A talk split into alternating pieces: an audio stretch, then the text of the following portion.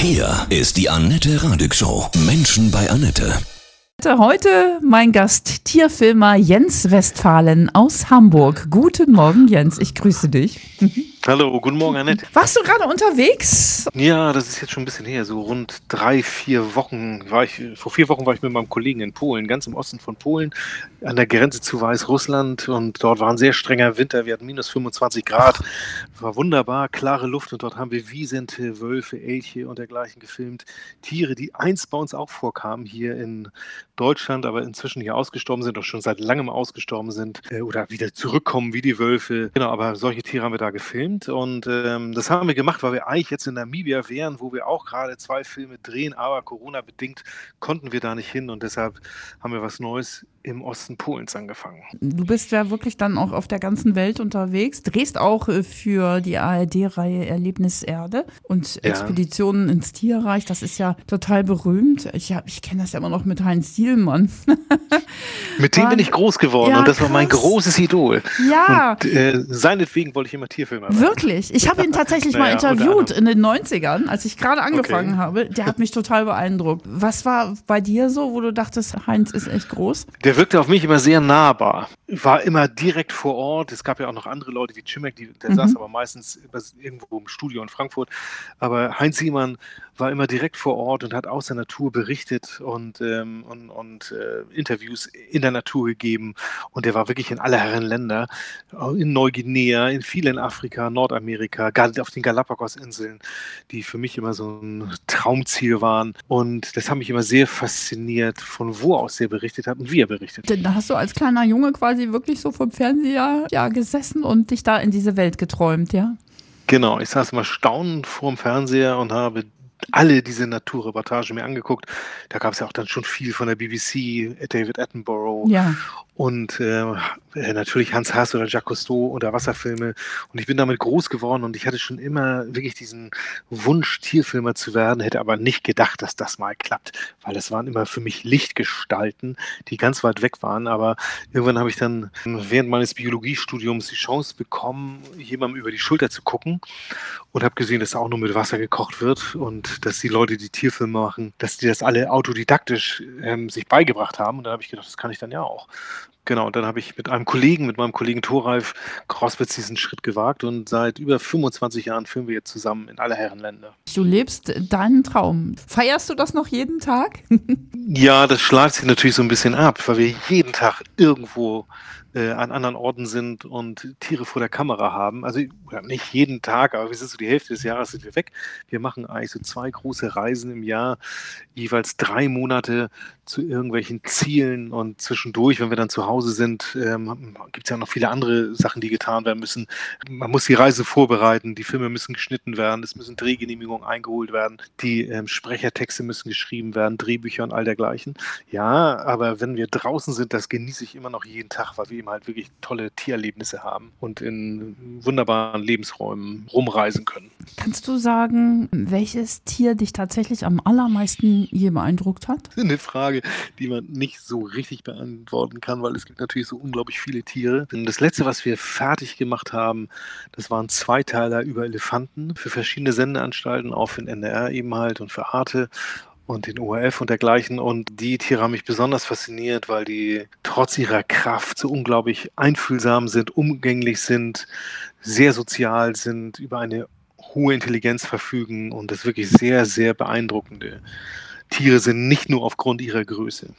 Ich war auch früher mal öfter in Kenia und habe auch Safaris gemacht. Mhm. Ähm, und ich habe das so genossen, im Jeep also diese Tiere zu beobachten. Das erdet einen so derartig, ja, das ist, dass man alles um sich herum vergisst, ne? Das stimmt, das stimmt. Das geht uns auch oft so, immer noch so. Mhm. Trotz all der Jahre, die wir das schon machen, geht einem das tatsächlich immer so. Wir machen gleichzeitig, ähm, ich habe ja gesagt, dass wir was in Namibia machen, aber wir machen auch noch was auf Borneo über Orang-Utans. Und das ist auch irre, diesen großen Affen so nahe zu kommen, wie wir es manchmal, äh, so nah wie wir denen kommen, dass man die, die sind ja wirklich zum Greifen nah und mhm. man beobachtet die Tiere und die beobachten dich und du guckst ihnen in die Augen und du merkst, das sind Verwandte von dir quasi. Und ich glaube, denen geht es genauso. Also wie die einen beobachten, das ist schon irre. Und da kriege ich jedes Mal eine Gänsehaut, wenn ich diesen Tieren so nah gegenüber bin und die wirklich stundenlang beobachte. Ja, nicht nur mit der Kamera, aber auch von Angesicht zu Angesicht. Das ist, ja, ja das ist sehr beeindruckend und äh, Gänsehautmomente. Bereitest du dich dann auch vor? Ich meine, du musst ja auch immer über die Tiere ganz viel wissen. Wie nah kann man ran? Was haben die für Eigenschaften? Natürlich bereiten wir uns auf unsere Dreharbeiten ziemlich gut vor. Aber letztendlich, wie man sich den Tieren gegenüber verhält, äh, das sowas steht in keinem Buch. Und ähm, das sind so Erfahrungen, die man mit den jeweiligen Tieren vor Ort macht. Wie nah kann man an die Tiere herangehen? Das ergibt sich dann von selbst, weil wir sind ja sehr, sehr lange mit den Tieren zusammen, über Monate. Und da kommt man den Tieren dann wirklich auch immer näher über diesen Zeitraum und weiß immer mehr, wie die ticken und, und ähm, wie die auf gewisse Dinge reagieren. Und so geht das eigentlich. Also es ist was Praktisches und nichts Theoretisches. Bist du schon mal vom Tier angegriffen worden, wo es so ein bisschen brenzlig wurde? Ja, brenzliche Situationen erleben wir, erleben wir natürlich schon hin und wieder, aber brenzliche Situationen erlebt man auch auf der Straße. Ne? Und für mich ist das eigentlich, wenn, wenn irgendwelche Angriffe mal erfolgen, das sind ja oft Scheinangriffe, hatten wir zum Beispiel jetzt auch öfter bei den Elefanten. Das ist aber, das sind dann so Situationen wie, wie irgendwie eine Bremsung auf der Autobahn. Also dann, da kommt man auch in gefährliche Situationen, aber da bremst man eben halt ab und, und dann verpufft das auch wieder. Also ich mache mir da ehrlich gesagt nicht so viel Sorgen und wie gesagt, wir lernen ja auch unsere Tiere immer mehr kennen. Viele Tiere können potenziell gefährlich werden, aber das können LKWs und Autos auch. Mhm. Aber wenn man neben der Straße steht, dann, dann passiert einem nichts, normalerweise. Und genauso ist es in der Natur auch. Die größte Tugend von euch Tierfilmern ist Geduld, oder? Ja, ja, genau. Also wir müssen sehr geduldig sein und brauchen eine sehr hohe Frustrationstoleranz, mhm. weil viele Dinge klappen ja auch gar nicht. Ne? Mhm. Oftmals lässt man sich auf irgendwas ein und hofft, dass es klappt, aber es klappt wirklich gar nicht oder über Wochen gar nicht. Ne? Beziehungsweise manchmal kann man gar nichts machen, weil tagelang das Wetter schlecht ist und mhm. nur irgendwo im Zelt hockt und darauf wartet, dass mal wieder die Sonne rauskommt. Also man braucht eine sehr hohe Frustrationstoleranz und Geduld, genau. Und Sitzfleisch auch oft, wenn man irgendwo ja. im Tarnzelt oder auf dem Baumstamm oder so hockt. Bist du schon mal eingeschlafen, wartet, kurz bevor irgendwas Brennendes passiert ist? ich kann es mir vorstellen. Ich erinnere mich jetzt an keine Situation, aber wahrscheinlich habe ich auch schon Situationen verpennt im Tarnzelt. Und ja, also man braucht so verschiedene Fähigkeiten. Man muss aber oft auch Ewigkeiten den Tieren hinterherrennen im Gelände, durch den Regenwald laufen. Das machen wir jetzt zum Beispiel bei den Orang-Utans. Da müssen wir gar nicht irgendwo sitzen und warten. Da braucht man also kein Sitzfleisch, sondern man muss den Tieren mit der Kamera folgen äh, durch den Wald, guckt immer nach oben, stolpert da über die, über die Wurzeln, weil man die Blicke mhm. immer oben im, im, Laubwerk hat und die Tiere sucht und verfolgt und so. Also das ist schon immer sehr unterschiedlich, was wir so erleben und auch was wir machen, wie unsere Tätigkeiten sind. Das ist übrigens eine Sache, die ich sehr in meinem Job liebe, dass es immer anders ist. Jedes Ziel ist anders, jedes äh, Reiseziel meine ich jetzt, jedes mhm. Drehland, aber eben halt auch die ganzen Tiere, mit denen wir zu tun haben, sind immer wieder neu, es ist immer wieder anders und das macht das sehr interessant und spannend. Das Land, was dich so beeindruckt hat, wo du dachtest, nee, das hätte ich mir jetzt so nicht vorgestellt? Also wir sind ja immer einigermaßen zumindest vorbereitet auf mhm. die Länder, in die wir reisen. Von daher ähm, gab es da keine großen Überraschungen und ich kann auch nicht sagen, welches Land mir am besten gefallen hat bis jetzt mhm. oder, oder auch nicht gefallen hat. Das ist eben halt wie mit den Tieren, es gibt so viele und wir hatten schon so viele Ziele, dass, dass ich gar nicht sagen kann, das war besonders beeindruckend oder besonders schön. Mir ist Australien sehr ans Herz gewachsen, muss ich sagen, weil wir dort ähm, viel Zeit verbracht haben. Wir haben mehrfach in Australien gedreht und sogar einmal eine fünfteilige Serie gemacht über Australien. Und da waren wir quasi äh, drei Jahre unterwegs für diese, alleine für diese wow. fünfteilige Serie. Und ähm, haben das äh, sehr gut kennengelernt, alle Ecken des Kontinents und Australien hat mir sehr gut gefallen. Also das fand ich schon so ein, so ein Land oder ein Kontinent, wo ich unbedingt auch nochmal hin möchte. Aber jetzt sind wir viel im südlichen Afrika unterwegs gerade und das finde ich auch klasse. Was sagt denn deine Familie, wenn du so dauernd weg bist? Ah, was soll ich dazu sagen? da musst du die fragen. Die ja. sind Kummer gewohnt. Okay. Die sind Kummer gewohnt. Ich habe ja Frau und Kind. Ne? Mhm. Aber wie gesagt, wir sind ja, mein Kollege Thoraf und ich, wir sind die Hälfte des Jahres unterwegs und die andere Hälfte sind wir zu Hause. Ja. Und in dieser Zeit habe ich auch ganz viel Zeit, die ich mit der Familie verbringen kann. Ich konnte, als meine Tochter noch ganz klein war, konnte ich auch viel Zeit mit der verbringen oder war, glaube ich, auch ein guter Vater, weil ich meine Tochter in der Zeit immer zur, zum Kindergarten gebracht habe und wieder abgeholt habe. Ich konnte nachmittags im Gegensatz zu vielen anderen Vätern auf den Spielplatz gehen, weil ich mir eben halt meine Arbeitszeit dann auch selbst einteilen kann. Ich kann abends arbeiten, wenn ich zu Hause bin. Ich kann am Wochenende arbeiten. Ich kann mich nach dem Wetter richten. Das sind eben halt auch Vorteile, obwohl wir so Genau. viel weg sind, Ja. bleibt ähm, gen genug Raum eben halt für die Familie. Ne? Und äh, meine Frau, die ist auch freiberuflich zu Hause tätig. Mit der verbringe ich dann in der Zeit, wo ich hier bin, eigentlich auch immer den ganzen Tag. Und von daher ist da auch eine große Nähe zu der vorhanden. Wenn du, hast du eben gesagt, ja, so äh, tagelang im Zelt hockst und wartest, ja, auf besseres Wetter, auf die Ja. Tiere, das ist ja auch ein Psychotrip, oder? Also, was hast du über dich Das ist ein gelernt? totaler Psychotrip. Also es ist, es ist auch deshalb ein Psychotrip, weil ich ja eine äh, lange Zeit eine sehr große Nähe zu einem einzigen Menschen nur habe. Und das ist mein Kollege Thoralf. Und für den ist es genauso schwer Mhm. natürlich wie für mich. Der sieht wirklich über Monate keinen anderen Menschen. Wir hatten wirkliche Robinsonaden. Auch in Australien zum Beispiel, ein Beispiel, haben wir fünf Monate im Zelt gehockt und unser nächster Nachbar war 180 Kilometer weit weg. Und die nächste Einkaufsmöglichkeit war knapp 500 Kilometer weit weg. Da musste man sich eine sehr genaue Einkaufsliste machen, wenn man zum Einkaufen gegangen ist, Wahnsinn. damit man nichts vergisst. Mhm. Ne, zumal es auch keine richtigen Straßen waren, sondern man ist wirklich einen ganzen Tag unterwegs gewesen, um zum Einkaufen zu kommen und konnte am nächsten Tag erst wieder zurückfahren. Was lernt man über sich?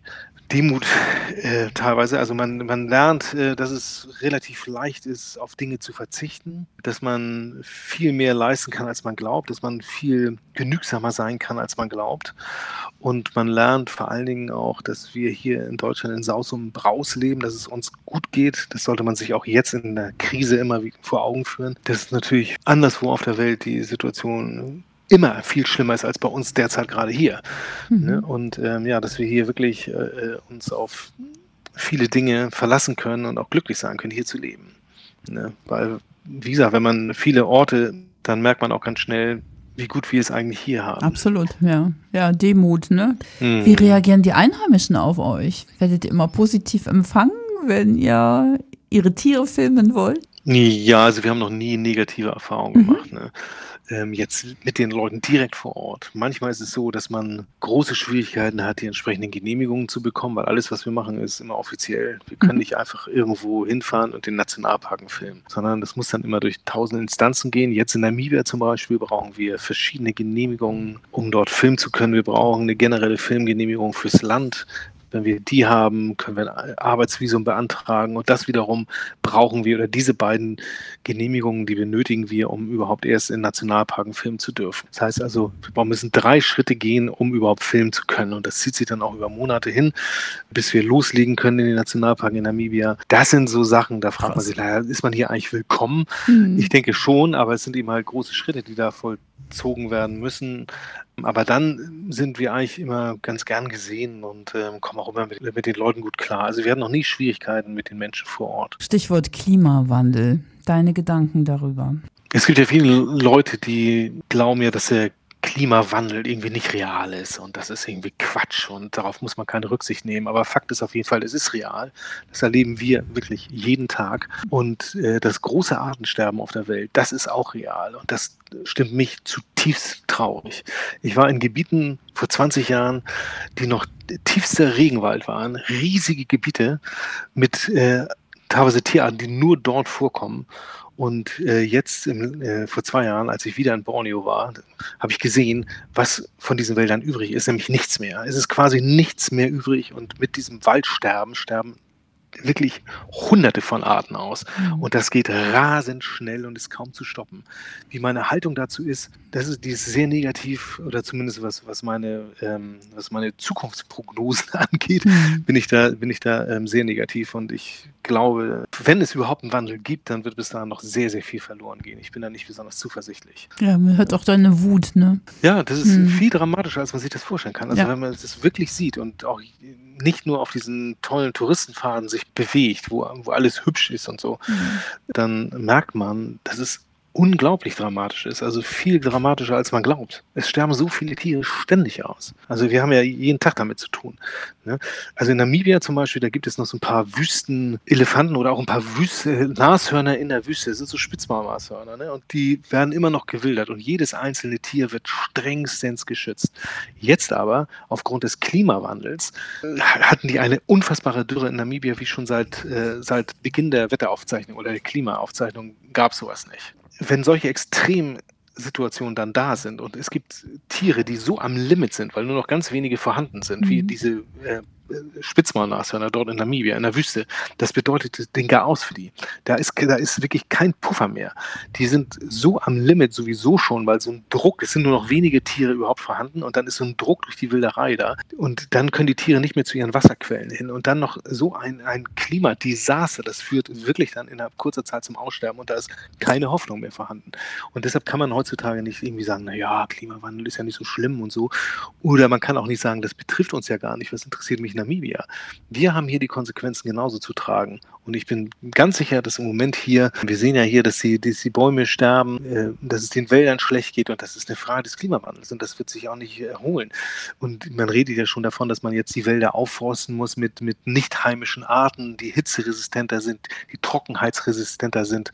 Aber ich denke, das ist keine Lösung oder zumindest keine gute Lösung, ne? weil viele Tierarten ja zum Beispiel auch von der Vegetation hier ab. Und wenn diese Vegetation verschwindet oder ausgetauscht wird durch nicht heimische Arten, dann führt das eben halt zum Arten Artensterben in, in der Tierwelt und umgedreht natürlich auch. Wenn hier gewisse Tierarten aussterben, können die gewisse Pflanzenarten nicht mehr bestäuben. Alles hängt zusammen und Der da Kreislauf, irgendwie zu ne? glauben, ne? mhm. da irgendwie zu glauben, das ist alles nicht so schlimm, das ist ein absoluter Trugschluss. Das ist deine Berufung, der Botschafter der Tiere.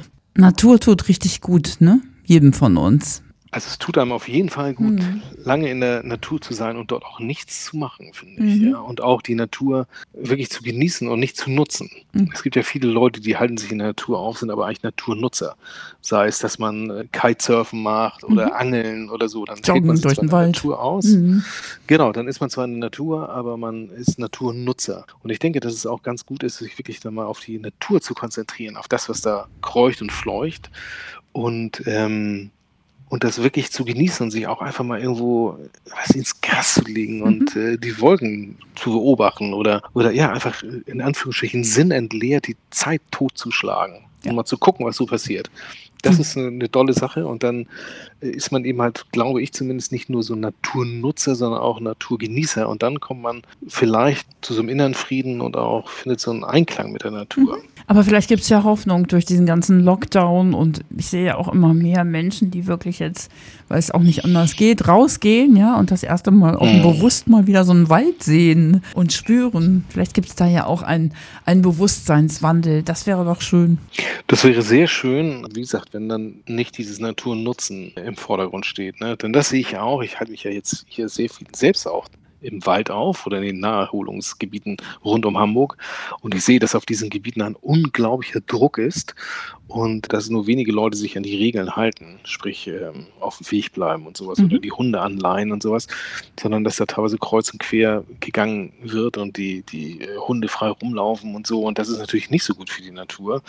Aber ich denke, das wird sich auch wieder ein bisschen erledigen, ja. wenn der Lockdown vorbei ist und die Leute wieder reisen können. Hast du so, einen, so einen Satz, der dich bisher durchs Leben getragen hat? Bei der Filmerei, ja. Sonne lacht, Blende 8. Ganz alter Fotografenspruch. Mhm. Ne?